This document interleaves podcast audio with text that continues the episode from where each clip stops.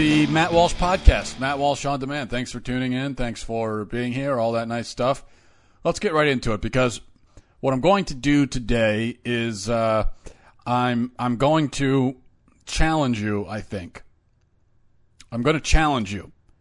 Now I assume that whoever's listening to this, I have no idea who listens to it or or if anyone does, but whoever's out there, all five or six of you, I'm going to assume that you basically you're listening because you know who I am, and uh, so you, maybe you've been following, you've been reading the blog, and so on. So then I'm further going to assume that you're probably, although not definitely, but probably the majority of the people that are listening to, to this voice right now are on the right side of the supposed political spectrum. Conservative, they call it. So that, that's how I'm addressing this podcast to today. Because I've been very troubled. I've been troubled by the uh, goings ons in conservative conservative dumb. Is that a thing? Conservative dumb? I've been troubled by it, whatever it is. And so that's what I want that's what I want to talk about. All right. First of all, of course, I am like you, a conservative. I only wish I knew what that meant. Um, what is a conservative? Do you know? Can you define it? I'm not sure that I can. But whatever it is, I'm regularly told that I am one. And that's fine. It doesn't offend me. I mean, I'd much rather just be called, say, a Christian. I, would prefer that label. It's much more universal, much more all inclusive.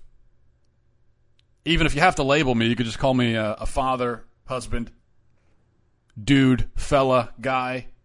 I'll take any of those labels.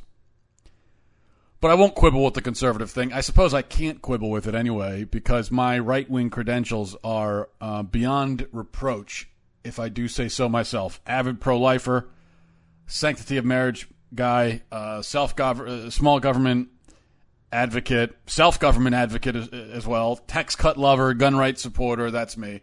So I'm the guy who talks about you know personal responsibility and the guy who takes advantage of any opportunity to criticize, criticize feminism. It's one of my favorite hobbies. I'm the guy who defends religious liberty, believes in border security, law and order, economic freedom. So you read my stuff consistently for even one week, and there's just no possible way that you could come away from it thinking that I'm either a closet liberal or the kind of non liberal who feels the need to appease liberals. I get death threats from liberals for a reason, okay, because I don't appease them. And I'm only explaining all this to you so that um, you will understand the context in which some of the following accusations were emailed and messaged to me after I took to Facebook a couple days ago to post a very short opinion about a current topic. And I posted that opinion not long afterwards. People responded, as they do, as I encouraged them to do, as a matter of fact. But in this case, I'll just give you a few a few snippets, a few tidbits. Um, I had one message said, "Never thought I'd see the day that Matt Walsh becomes a liberal." All caps. You're just another idiot, another person says, who tries to score points with liberals. Another one, typical liberal, arguing with emotion and no brains. Shut the F up. Only he didn't say F. Very scandalizing. Uh, uh, we got uh, uh, Matt. You've fallen for the leftist trap. Another dumb blogger spouting liberal propaganda. Liberal propaganda. That's me. You, you, you got me pegged down. So, and there were other things, and, and there were other responses that were much more reason reasonable and reasoned, well reasoned. But what did I do? What did I do to uh, what sin did I commit to get myself cast out from the village? Well, I'll tell you what it was. I said that I don't support torture. Now, of course, this came up after the Senate released its uh, torture report, which reveals CIA tactics, alleged CIA tactics, I, su- I suppose, that were used against suspected terrorists in the years following 9 11. Um, and the issue has turned into another par- partisan kind of squabble uh, where liberals express outrage against this particular form of brutality, and many conservatives think that they're supposed to celebrate it because that's what the script calls for in this case. So, what I've learned in the last few days is that some conservatives are not only humongous fans of torture, but are so adamant about it that, that in their minds you aren't allowed to be a conservative if you don't think we should strip people naked, drown them, threaten to rape their mothers, or leave them lying nude on a concrete floor until they die of hypothermia. I mean, it's one thing to personally condone this stuff, it's another to insist that condoning it is fundamental to your entire philosophy on life, which is apparently how some people feel. Certainly not most.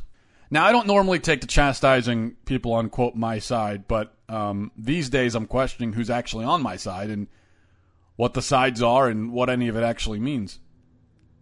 Um,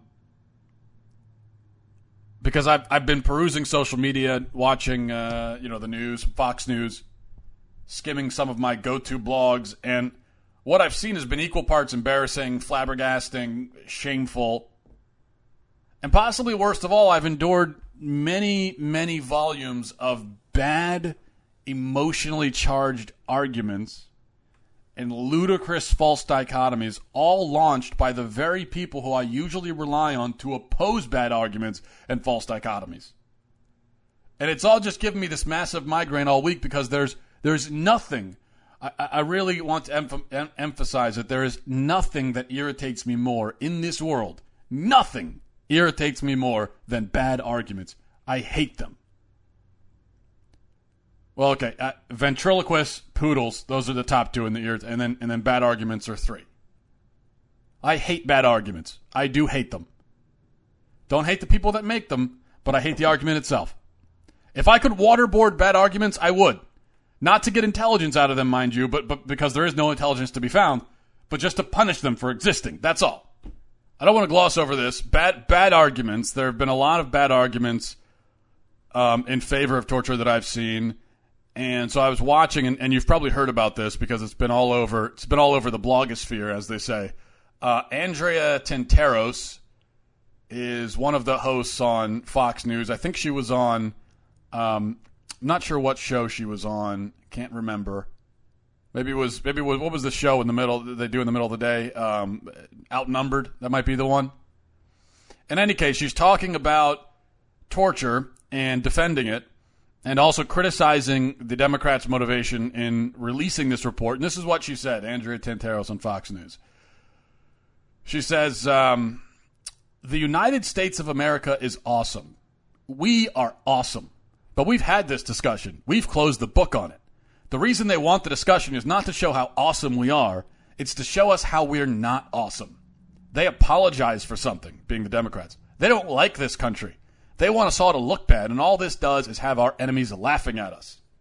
No, you see, Andrea Tantaros, with all due respect, they're going to laugh at us because of things like that. You're arguing against the, the torture report because it makes us look not awesome? I, I, let me ask you something. Let me ask you something. Andrea Tantaros.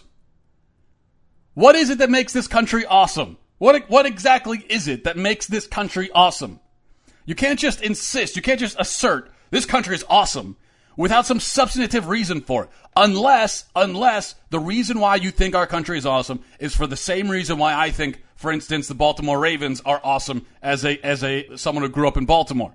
You know, I'm a sports fan, so I'm going to think they're awesome no matter what.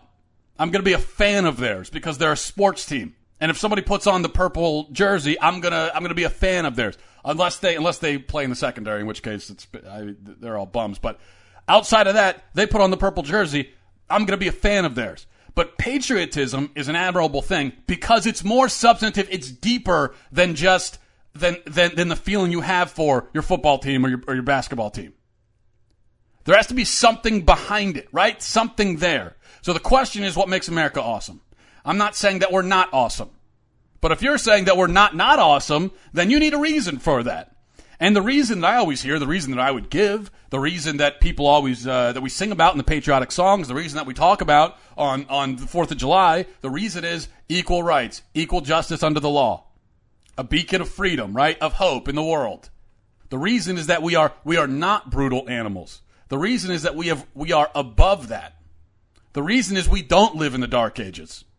We hold ourselves to a higher standard. The, the thing is, you can't just scoff at this. You can't scoff at this, and, th- and this is what this is. This is something that particularly um, people on the right like to do, and I'm on the right, and I know it. is that when we get to talking about America's behavior in the world, and then someone says, "Hey, we have to be held to a higher standard," many times you'll hear someone on the right go, "Higher standard, get with it, be real." Okay, well then you can't scoff at the higher standard thing and then turn around and say that America's great, can you? Because the reason why we're great is because of the high standard. We're great because of the things that separate us from everybody else. But if we're acting just like everyone else to preserve our greatness, then we have sacrificed that which makes us great to begin with. So they've already won.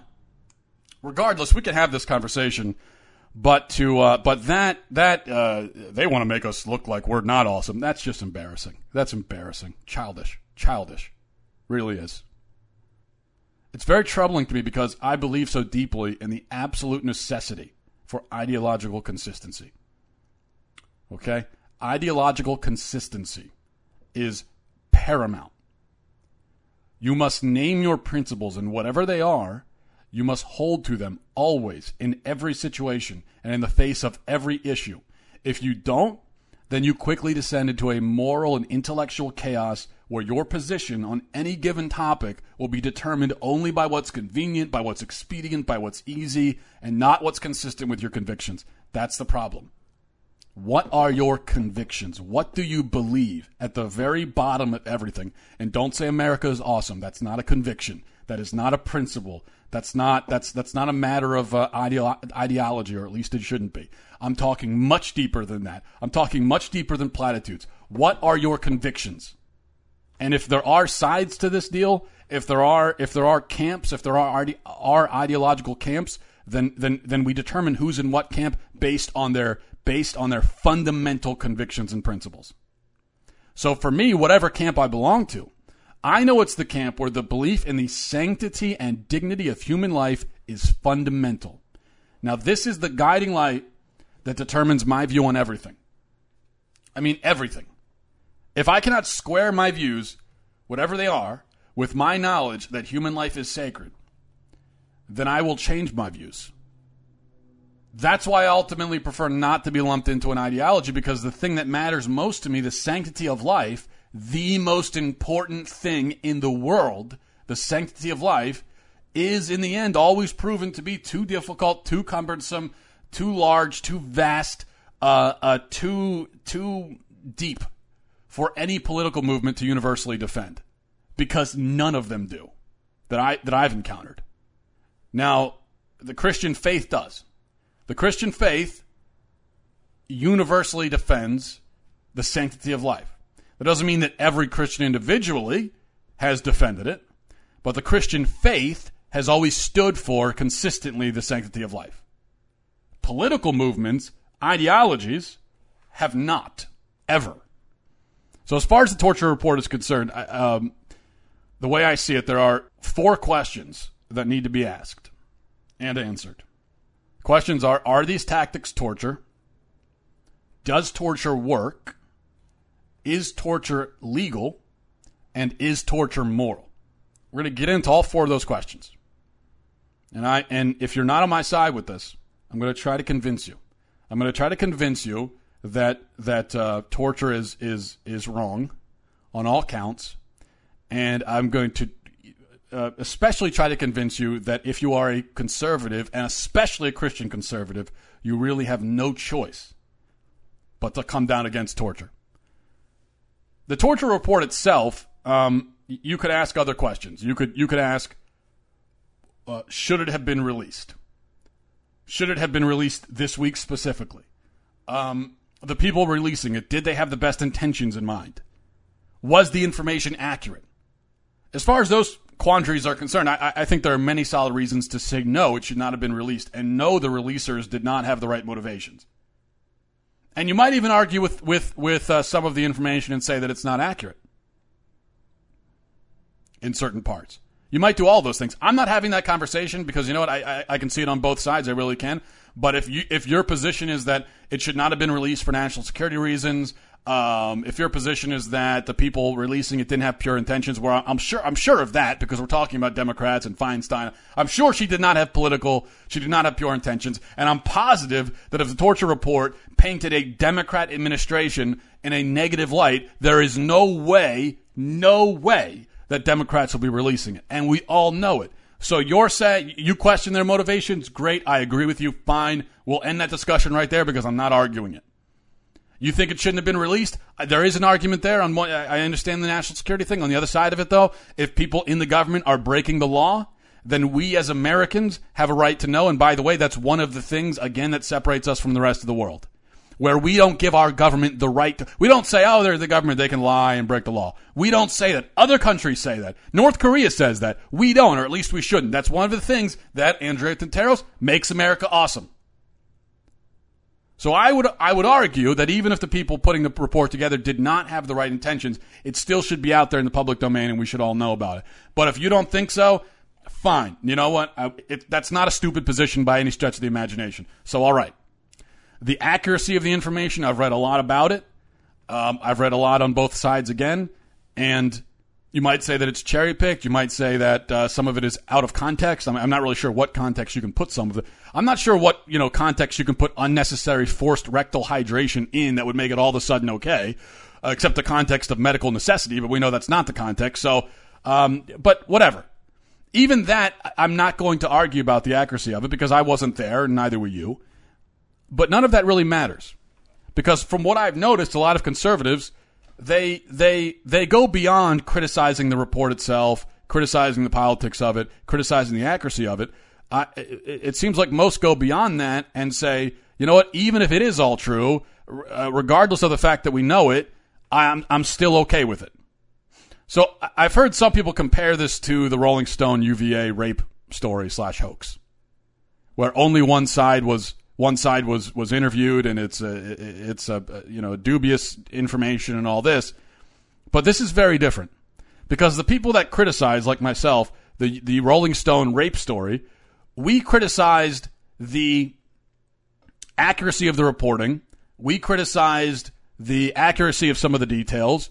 We criticized the method of reporting. We criticized the the political bent and motive and, and the narrative and all that.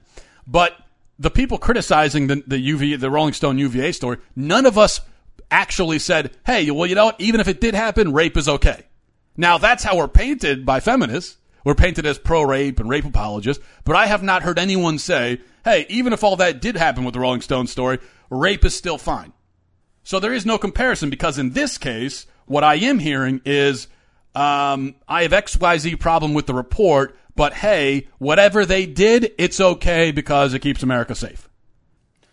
Now, to help focus this conversation, I want to go back and yeah, you can go on, you know, the uh, National Review or or or any site, and, and you can read the words of a lot of different conservative pundits. Many of them very intelligent, very smart, and many of them I disagree with because many of these guys and and women have articulated defenses of torture. But I'm not going to do that. I, I, like to look at what, um, as Obama would say, you know, what all the Obama and Bill O'Reilly would say, what all the folks are are talking about. I like to go with just normal people and what they're saying. I think that gives us a better read of where, you know, where America actually lies on a given topic. So, as I said, I, I mentioned this on Facebook and I, I made my argument, my brief argument against torture and a bunch of people responded. Some of them very upset and irrational in their response, but some some perfectly rational. So what I'm going to do is I'm I'm going to read just um this is from my Facebook facebook.com slash Matt Matt Walsh blog uh, how you find me on Facebook, but this is from my actual Facebook page. This is the, the, the comments that were left on, on that thread, and I'm not cherry picking these at all. I'm just I'm looking right now at my Facebook, and I'm just going to read some of the comments from pro torture people just to get an idea of how people feel about this and so that we can focus this discussion a little bit more. So we'll go down here. Um, just a few examples. Nathan says, I'm struggling with this. I want to believe that all forms of torture are wrong, but if so, I would have to also believe that all killing is wrong. Being passive is often, in my mind, allowing slash permitting the torture and murder of others. How, as a Christian, could I not execute an individual who would be responsible for the unjust deaths of others without my actions? I'm all for making torture illegal if it is ineffective, but if it saves innocent lives, would not condemning torture also be condemning others to death? Uh, we're going to respond to all these. I'm just going to go down and we'll we'll we'll, we'll read them and then we're going to go back and respond to all the points raised by all these uh, people. Erica says we're fighting an enemy that believes Islam is the only way. The uh, they kill everyone who does not think like them and believe what they do. They will not stop until we do something about it. And politely asking some guy whose entire life's goal is to see your life over is not going to cut it. I'd prefer they would just live their lives and allow others to live theirs, but that isn't the case. As a Christian, Matt, you are one of their targets, someone who needs to convert or die. So, yeah, by any means necessary to stop them, by any means necessary to get information we need. I know I said I'm going to respond to all these once I read all of them, but this is this comes up a lot. This, um, well, what, what are we going to do? Politely ask them? This is what I'm talking about with bad arguments. That's uh, that's with all again with all due respect, Erica, that is, uh, and I'm sure you're a, you're a perfectly fine person, but that that then perfectly intelligent, but that there is a really bad argument. That's something we call false dichotomy. You, you've created a dichotomy where there are only two options. One is to ask terrorists nicely and the other is to torture them. You've created a, you, have tried to frame the argument where there is nothing in between.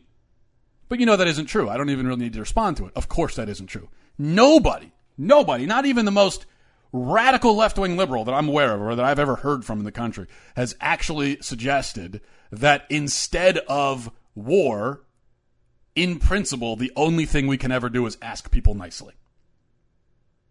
No, I am not suggesting that we go to the terrorists and say, "Hey, gee, uh, gee Willikers, would would you mind not killing us? Would you mind? Hey, yeah, uh, would you mind not blowing yourself up on that bus? I sorry, I don't mean to impose, but would you mind?" That's not what I'm suggesting. Of course, that's not what I'm suggesting. There is a time and a place and a just cause for war, and there is a just way to carry about a war that doesn't involve handing out cupcakes or uh, singing kumbaya or giving out free hugs. But it also doesn't necessarily involve um, leaving someone to die on a concrete floor of hypothermia because they've been they've been chained uh, they've been chained down to a floor naked for for several days. You know, th- there there is room in between. There really is.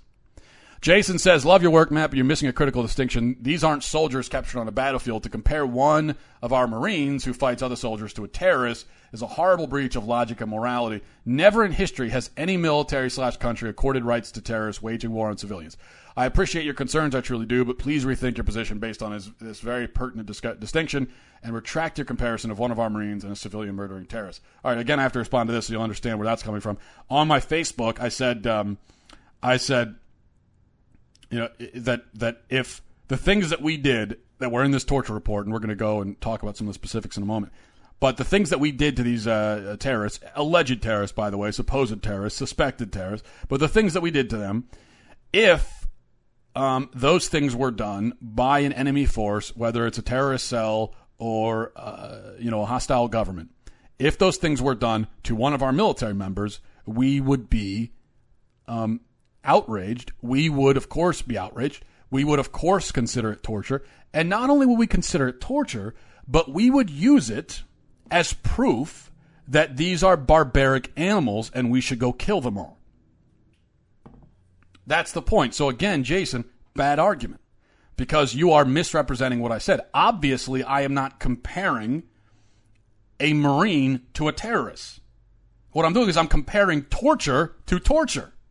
And what I'm saying is that we would be outraged if a Marine is tortured for more reasons than just he's a Marine. Yeah, that's that's part of it. We love our Marines, but when a Marine is tortured, if a Marine was stripped naked and uh, and uh, rectally violated, and um, you know someone threatened to rape his mother to get information out of him, and his family members were held hostage to get information out of him, and he was left in a, in a coffin-sized box for 177 hours and uh, subjected to sleep deprivation for seven days, and finally left to die on a floor somewhere. If that were to happen, we would be outraged for for more reasons than he's a marine. We would be outraged because he's a human being. Because if he was a marine and not a human being, say he was a marine and a robot, uh, we had a robot army and, and, and the robot army was, was captured and, and subjected to that, we wouldn't be as upset, would we? We would be sort of upset. We would say, hey, what are you doing with our equipment? But we wouldn't be as upset. We're upset when a Marine is tortured because it's torture and because he's a human being. Because, and, and we use that as, as evidence, as an indictment against the other side because they're human beings. So if we are going to separate those two things, if we're going to separate his marineness from his humanness, which is not what I'm doing, but it appears to be what, what Jason in some ways is doing. Then, when he's tortured, we would say that the enemy is torturing a Marine, and uh, yeah, they're they're Marine. So subjectively to us, they're our Marines, so we care a lot about them. But to the enemy, they're the enemy, and they don't care, right? It's not their country. This guy's out there trying to kill them, so I guess they're just going to torture the Marine, right? It's just a Marine. But the standard that we try to hold other people to and other countries to, and the standard that if other countries fall short of it, we, short of it, we use to to paint them as villains. The standard is yes, this is the enemy. Yes, it's a United States Marine, and you are not in the United States, and in fact, this is your enemy, and this is someone who's trying to kill you, and you're trying to kill him. And yes, that's all true, but he's still a human being and you are also a human being. No, you are not in the same country. You are on opposite sides of this particular struggle, but you are both human beings. And because you are both human beings, there is some standard of treatment. There is some basic standard of treatment of human dignity that you should adhere to. And if you don't, you are now acting as a subhuman. And that's what we would say about the other side. So the point I'm trying to make, Jason, is Marines are not terrorists. But the reason why Marines shouldn't be tortured is not because, well, they're Marines. It's because, well, they're humans. And when it happens to Marines, we are not outraged that a Marine was tortured. We are outraged that a human being was tortured. We suddenly recognize, viscerally, intrinsically, we recognize the value of the human person. In that case, and the fact that the other side doesn't recognize it, we say, "Oh, these are animals. Let's let's drop an atomic bomb on them," right? But then suddenly, when we have terrorists, suspected terrorists, then then then out of nowhere, we don't recognize the humanness anymore. The Marine was a Marine and a human being. This is a terrorist and just a terrorist, not a human being. It's not consistent. It doesn't make sense, and it undermines it undermines our outrage that we so deeply feel when it happens to us. Amy says, I can see your point, Matt. I truly do. I generally agree with you 100% on everything, but the terrorists attacked us. Uh, we don't, as a rule, go around crashing planes into buildings in other countries or beheading others because we don't agree with their religious views. Americans don't, as a rule, strap themselves up with explosives and blow, blow up people in a country they're visiting. These people are terrorists and they hate America. I'm opposed to releasing the details of this report because of the backlash um, and uh, because they hate us. Scott says it's not torture. Spin it any way you want. Our special forces guys are waterboarded in training. Torture was watching loved ones jump from a burning building. Fact is, we got information without anyone losing a limb or dead from interrogation. Well, some people did die, as a matter of fact.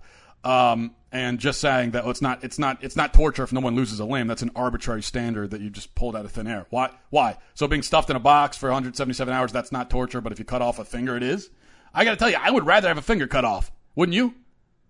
Totally arbitrary standard means nothing. And yes, our special forces guys might be waterboarded in training, but they choose to undergo that. And they know that it will end. And it's happening uh, from people who are not the enemy. Huge difference. Matthew says, "Don't Matt Walsh, don't you find it convenient that this report was released the same day as the Gruber hearing? You're just serving up the attention they want uh, you two on this subject and away from the disaster that is Obamacare." You know, I thought about that, Matthew. They released it on the same day as the Gruber hearing, and like I said, um, uh, it's very possible that the release of this was politically motivated, but I'm not talking about that right now, and it doesn't really matter. We're talking about the actual issue of torture. But anyway, even if it did overshadow the Gruber hearings, who cares? Good. Good riddance. You know why? Because the Gruber hearings were a total waste of time. They brought Gruber in, the Republicans did, so they could chastise him and say a bunch of great conservative talking points about Obamacare. But uh, they brought him in and they said, "Oh, how dare you! This is outrageous! How could you say all those things? I'm blah blah blah blah blah. I'm outraged. That the American people don't want Obamacare. You know that's." That's the thing that they did, and everyone and all the and all the conservatives applauded. Oh, look how brave they are, sitting up there and yelling at this guy. Look how brave. It's great. And then what do they do the next day, Matthew? They voted to fund Obamacare. So that was pointless. It was meaningless. It was, it was, it was a, it was a sham. It was a waste of time and it was done just to manipulate people like you, Matthew, and people like me. We have to be better than that and not fall for it. Ryan says, Matt, you live in a world that doesn't exist, brother. We'll ne- I will never forget 9-11. Uh, David says, everyone's got an opinion, Matt. Typically, I agree with yours. Not this time. As wrong as we might be in our enhanced interrogation, we still only tortured the guilty. We didn't go after their women and children another arbitrary standard and also not true. by definition, we were torturing them in some ways to find out if they were guilty. But they weren't all guilty. That's just not true. And even if it was, it doesn't make torture okay. So, what actually happened, or what details were released about our torture, alleged torture? I'll read through a few of these. Obviously, it's a very long report, just a few examples. There are many more examples, but in fairness to the other side, um, this this uh, these examples are probably representative of a minority of cases, but all the same. Some of these I've already mentioned, but we'll go through again. Uh, detainees were subjected to. These are detainees that were uh, that were uh, caught in the years after 9/11 by the CIA's um, uh, detention and interrogation program. So det- detainees were subjected to rectal feeding, a process by which food or nutrients are pumped in through the anus. Um, except in this case, there was no demonstrated medical need for it. So why were they doing it? And the answer is for the same reason why you might just go in and sodomize them with a broom handle. It's just to make them uncomfortable and to humiliate them and dehumanize them. The only reason why it was going on. Detainees were told that they would never leave these black sites and that their families would be sexually assaulted or murdered. Uh, in one case, uh, a detainee was told that his mother would be raped in front of him. One detainee, in fact, never did leave because he died of hypothermia after being tortured at one of the facilities. He was chained to a wall and left partially nude on a concrete floor, and he died of hypothermia. During an extended period of stress, um, an interrogator operated a power drill near a detainee. I guess to make him worry that he'd drill his head in or something like that. Detainees were waterboarded until they turned blue. Now, waterboarding uh, is it's not simulated drowning; it's drowning. If, if you're waterboarded and the person waterboarding you never stops, you will you'll you'll die. Talk about arbitrary arbitrary standards, and, and this is this is this is also where some of this I think that, that torture is cowardly, and I think especially the torture where we call it enhanced interrogation, we're too afraid to even call it what it is. And I can't respect that when you won't even call it what it is. And with our waterboarding not drowning them, there's no functional difference between waterboarding someone and just dunking their head in a vat of water. It just looks, it, it, it doesn't look as bad. It, it just, it just looks uh, less upsetting it looks less like you're drowning. So that tells me that even the people doing it don't want to confront what it is that they're doing. It's sort of like the rectal hydration thing. This is you are sodomizing them to get information out of them. But you call it rectal hydration because you don't want to confront what it is that you're actually doing. And if you can't confront it, then I don't know why we should have to. Or I should say, if you can't accept it, then I, I certainly don't think that the rest of us should. Forced nudity was regularly used as an interrogation technique. Um, we know that uh, a detainee, a Saudi Arabian citizen who faced 20 days of nonstop enhanced interrogation techniques, i.e., torture, is still being held there since, I believe, 2002. This person underwent extended periods of isolation, confinement in a coffin sized box. In one case, uh, somebody was left in a coffin for a total of 266 hours, which is 11 days and two hours, in a coffin. At one black site, groups of detainees were regularly stripped, beaten, and hooded, uh, beaten, hooded, and bound with tape. There was something called, uh, I think they called it a hard takedown, where they would run in to the room, a bunch of CIA agents, strip the guys down naked, drag them across the floor while beating them against the head and the chest. Sleep deprivation was used. There was one guy that was uh, made to stay awake for seven hours straight. I'm seven hours. That wouldn't be too bad. Seven days. Seven days he was held awake. The thing about uh, being held awake for five, six, seven days is that you'll start to hallucinate. It, it causes psychosis. So I have to wonder what kind of information are you getting out of somebody when they have now gone into a psychotic hallucinatory state? Doesn't seem like the most effective means. Detainees were refused access to toilets, put in diapers, left hanging by their wrists in cells for extended periods of time. Uh, in one case, a guy was left hanging for 22 hours for two consecutive days. Others were forced to maintain stress positions, uh, even on broken limbs. And even though medical personnel had advised against it, which means that interrogators shackled these guys in the standing position for sleep deprivation for extended periods of time, um, even even if they you know had broken broken ankles and broken legs and things. An interrogator reportedly played Russian roulette with a detainee. Um, the CIA detained individuals who did not meet its outlined detain, de, uh, detention standards, and they were used to extract information from family members. So we have one case where uh, uh, someone who was intellectually challenged, quote unquote, was held, even though they were innocent, and used as a bargaining chip to get information out of uh, somebody else.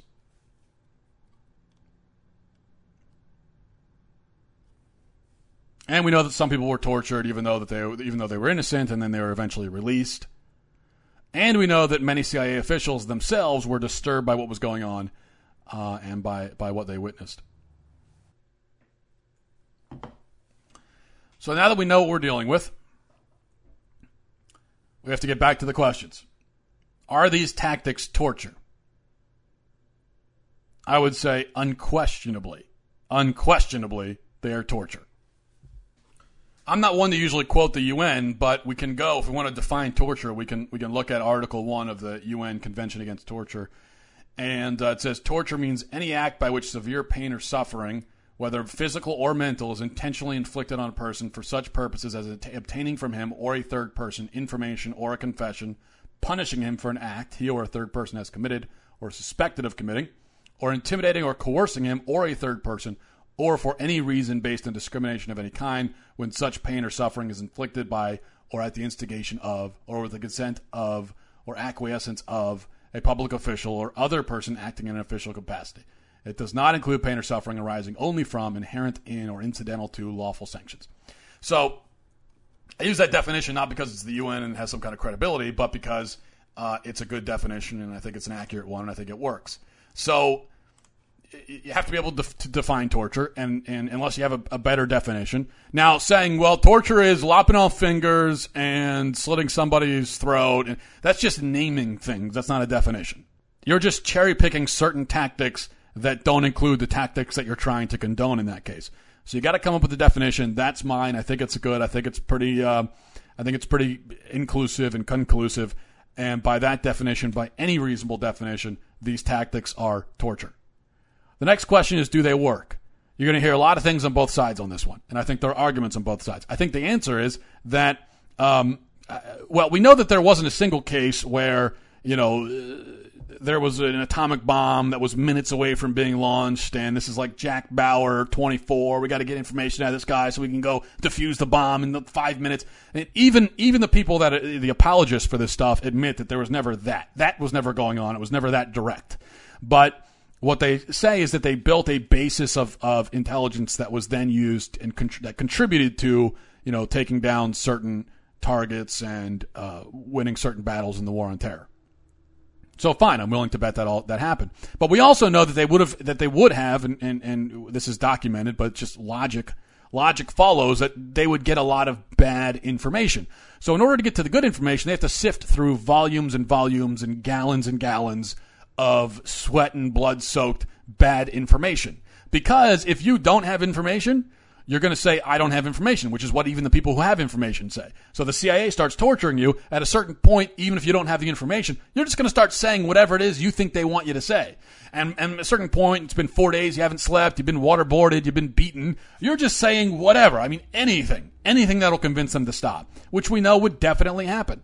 I think you or I would probably do that if we were in that spot. We didn't have the information, but we were being tortured. We would just, you know, you, you try for two days to say, look, I don't know. They don't stop torturing you. Eventually, you're going to say, okay, here you go. But in any case, whether it works or it doesn't, that doesn't matter. Because the question is, is it moral? Is it right? A thing does not become moral or become right just because it, quote, works or just because it results in a in a in a positive end. To say that is to advance an ends justify the means philosophy. Now, there are a lot of people throughout history who have espoused ends justify the means, but the thing is, you want to be very careful about aligning yourself with those folks because invariably the ends justify the means people throughout history have been the tyrants, the murderers, and the bullies. They have been the Adolf Hitlers and the Stalins and the Pol Pots of, of, of history. Okay, that's ends justify the means. Christian thought, cogent moral thought of any kind across the world, not even just Christian thought, has always held that the ends do not justify the means. In fact, it is it is this is a fundamental principle. The ends do not justify the means. They can't justify the means. Because the good end, if it's a good end, then, then the end is to prevent or end some kind of evil. But if you're causing evil to prevent or end an evil, then you haven't in fact prevented or, or, or ended any evil. You've just caused a new one. You've caused a new evil in hopes of ending another evil, which, which you probably won't even succeed in doing anyway. But even if you do, you really didn't. Ends do not justify the means.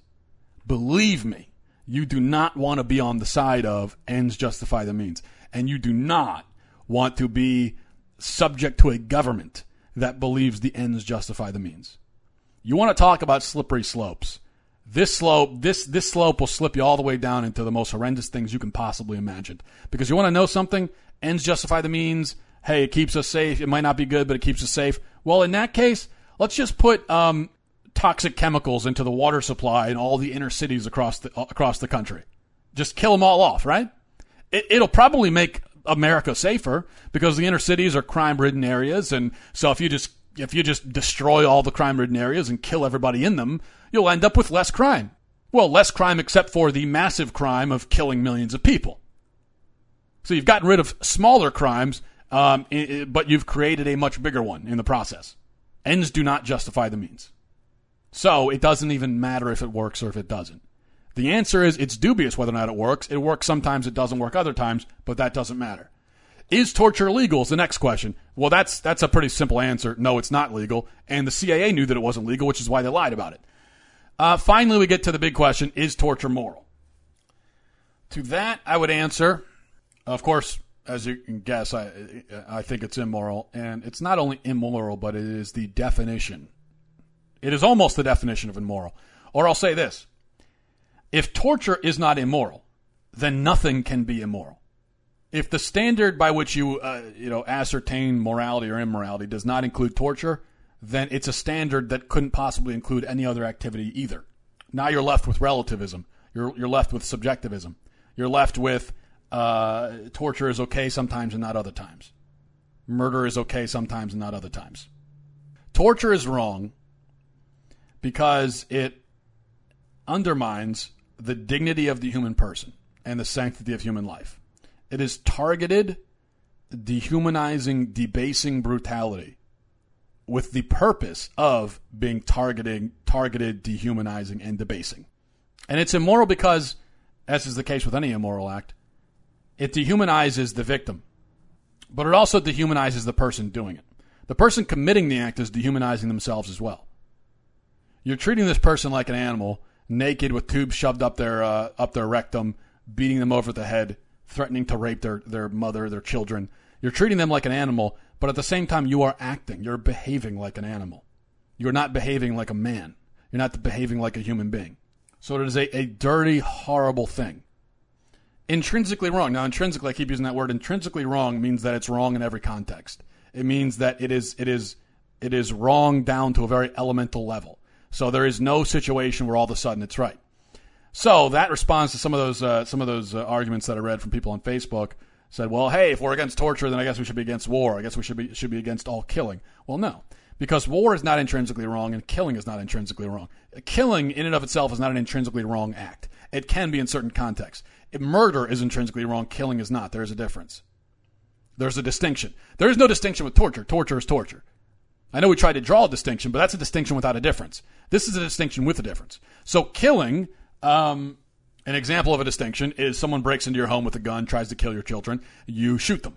That is self-defense. It is killing, but it's not murder. The reason why it's not murder is because your your actual intent is to protect your children and protect yourself. That is, that's that's what you're doing. So so to protect them, you might be taking someone's life but you're not taking someone's life just for the sake of taking it. This isn't vigilantism. This isn't this isn't uh, revenge. This isn't vengeance.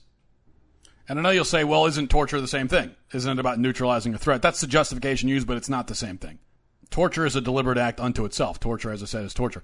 Uh, and and, and there, it isn't comparable because when you're shooting the guy who breaks into your home, this is a this is just a one-two punch. This is this person right now is about to kill you, and so you kill them. Now you don't you don't capture them and drag them into the basement and uh, lock them in a box for 14 days and then kill them. That would be wrong.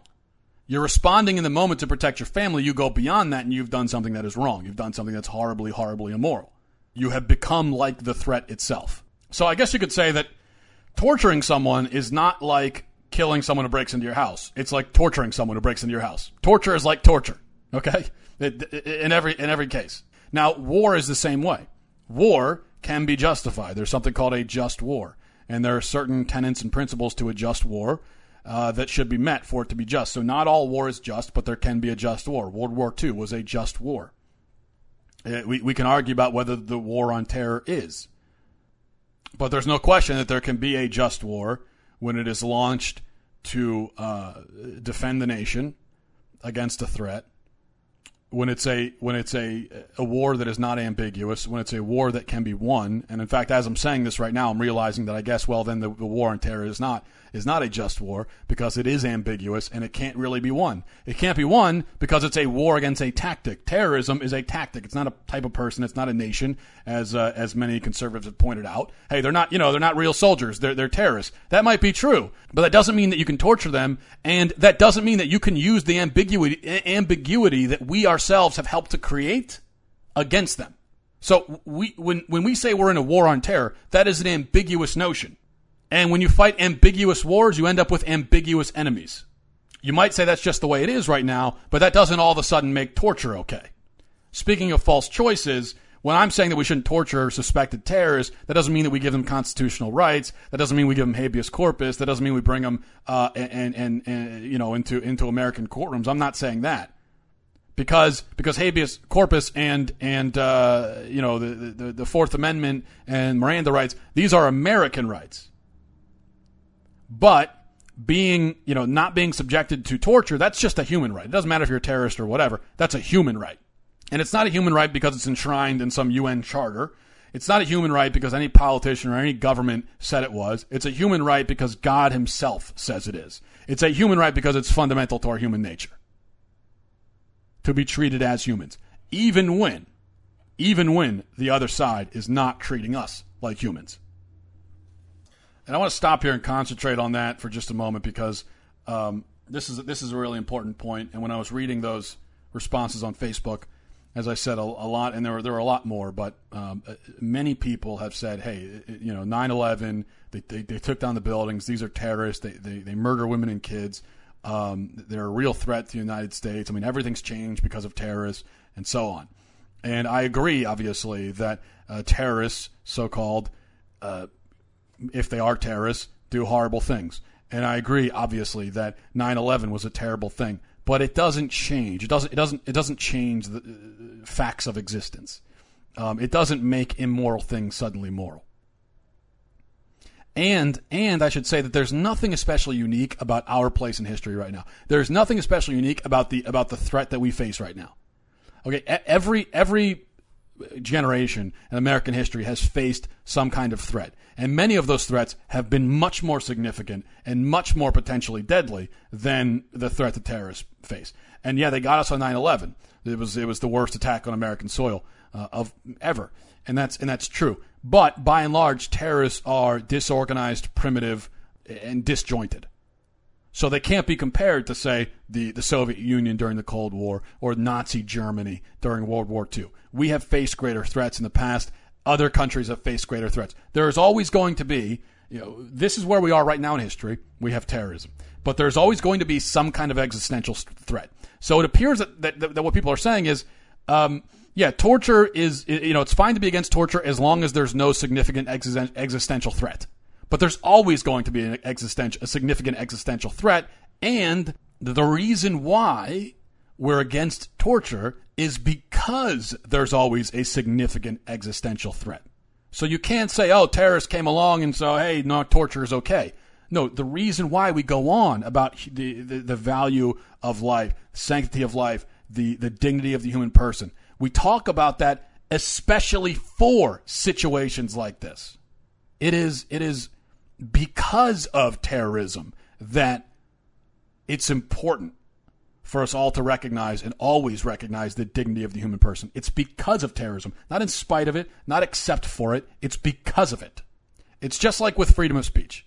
It's like the people who say, yeah, freedom of speech, say whatever you want. And then the first time they hear you say something offensive, they want to take your job from you. They want to put you in jail. They want to make, set up free speech zones on college campuses. They want to, they want to, you know, throw, they want to stop you from speaking. You know, so, so they don't, what they're saying is, yeah, I believe in, in freedom of speech until someone says something offensive and then I don't believe it anymore. The reason why we have freedom of speech is specifically for the situations where someone says something offensive. So the reason, if you do not stand for freedom of speech when someone says something offensive, then you don't stand for freedom of speech. So if you do not stand for the dignity of the human person and the sanctity of life when terrorists are concerned, then you don't stand for the sanctity of life and the dignity of human person at all. Because that is the only time when it's necessary. It's easy to go about your daily life and say, yeah, I believe that people are dignified and life is important because it doesn't really come up. Yeah, I guess to a certain extent, if you flip somebody off on the highway, in some ways you've devalued them as a person, but it doesn't come up in the same way, does it?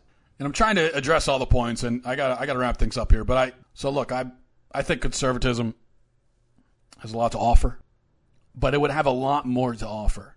Would have a lot more to offer if it had the guts to stand by its principles in every case, to never descend into platitudes, to never make exceptions. Because it's that kind of relativism that that we need conservatism to battle against. Think about how powerful the movement would be, even from a political standpoint, if it just if it just said, you know what, the sanctity of life, I stand for it in every case. Every case. Think about how powerful that would be. Think about what you do to the pro life movement when you go on and on about how abortion is this assault on the sanctity of life, which it is, and the next thing you know, you're justifying sodomizing terrorists to get information out of them. Think about that. Think about what you're doing. What's more important, pro life cause or the pro torture cause? What's more important? What's more fundamental? What's more essential to the future of our nation? If you tell me it's protecting torture, then I'm going to tell you something. We're not on the same side then we have drastically different beliefs about about about what's important, what's needed. But I think we are on the same side, and I think everyone just needs to take a step back and think about this. So that's it. Uh, I think I've exhausted the topic. I appreciate you listening. Talk to you next week, everybody.